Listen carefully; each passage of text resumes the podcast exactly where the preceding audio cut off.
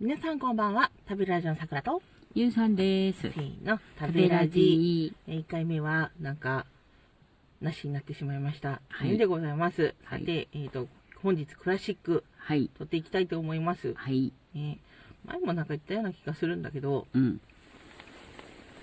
今日ね、ツイッターで見たの、うん。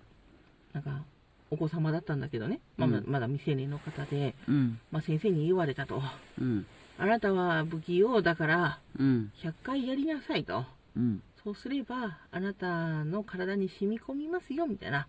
ほうほうそれ、は、器用に身につけた人よりも、うん。もっと、その観客の方に、うん。えー分かっていただけるほどの、うえん。ーなんだろう、表現力になるでしょう、みたいな。おううーん、みたいな。ちょっと、私には、そういうこともあるのかもしれないが、うん。まあ、私はちょっと違うご意見だったのでね、はいはいはい。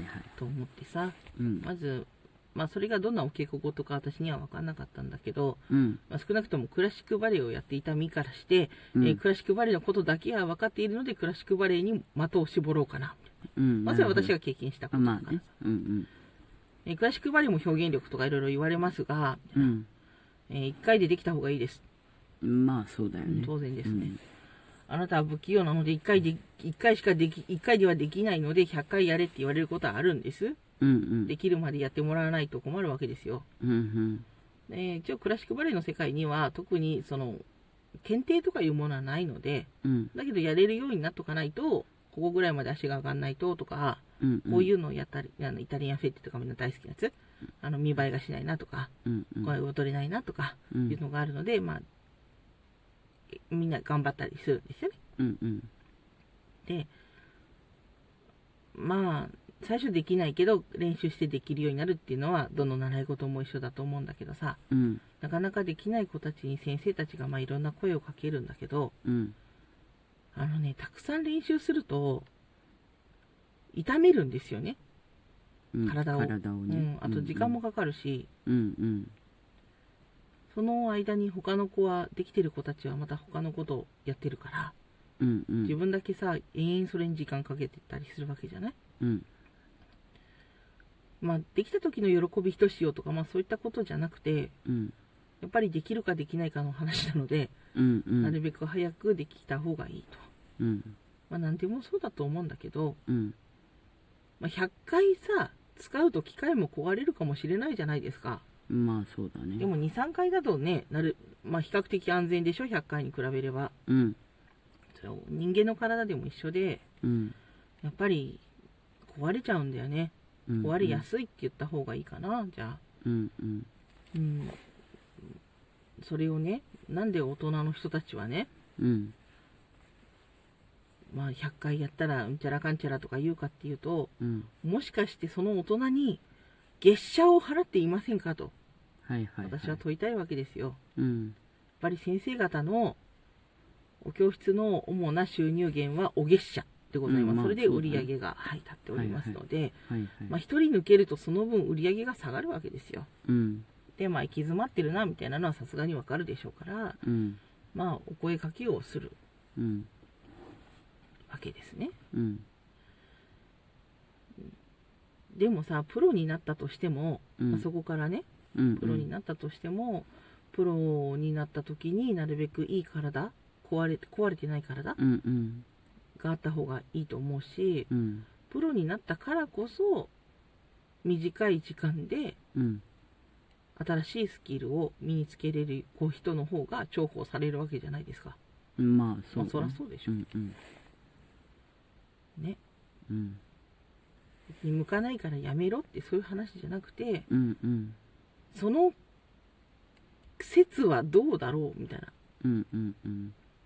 まあ、未成年のあなたになぜそう声をかけているのだろうん。う、まあ、親切心とかもちろん励ましの言葉であったとしてもね、うん。まあそれをまるっと信じないうん。見方も一つしん知っていてほしいなと思ったわけですよ。うんうんうん。うん。ね。うん。はい。そんなこことでございます。まあね体はその人のものだからそう。まあねどうしてもそのプロになりたいっていうことで頑張っているのであればまあそれは優先されていいと思うけどうん。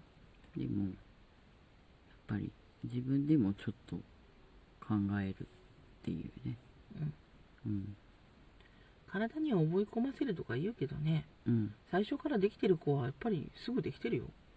別にそれを3ヶ月後に忘れるってこともなかったしね。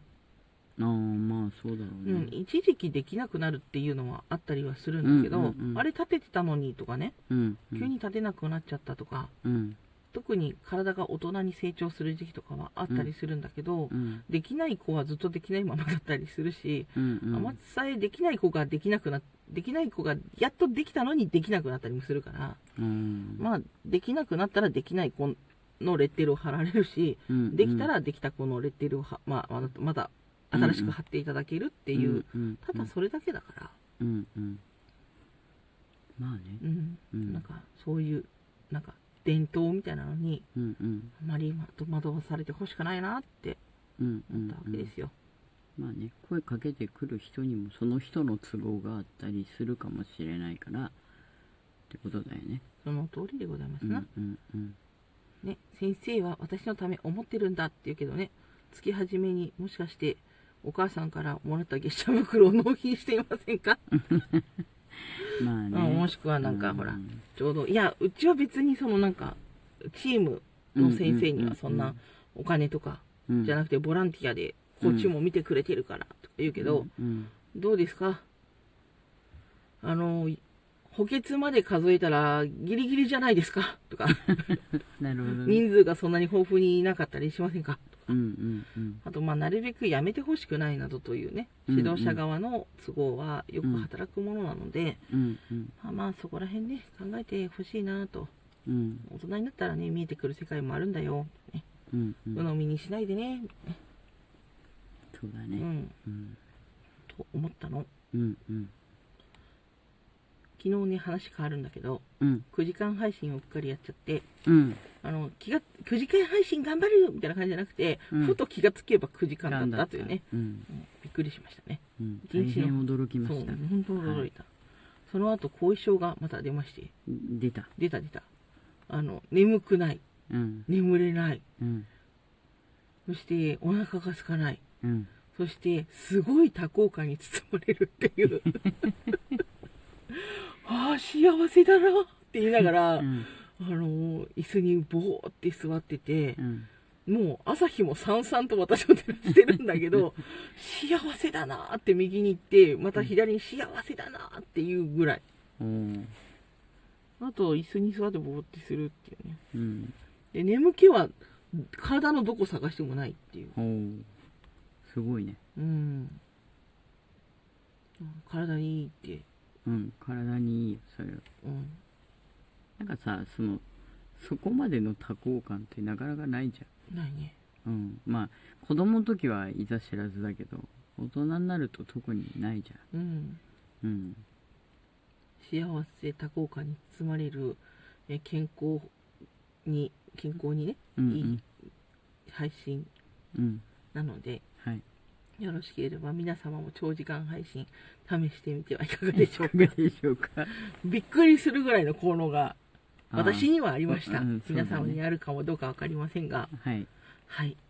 まあ、そんな余談も含みつつ、すはい本日の収録を終わっていきたいと思います。はい岩崎さくらと、ゆうさんでしたでは皆様良い夜をお過ごしください。またねまたね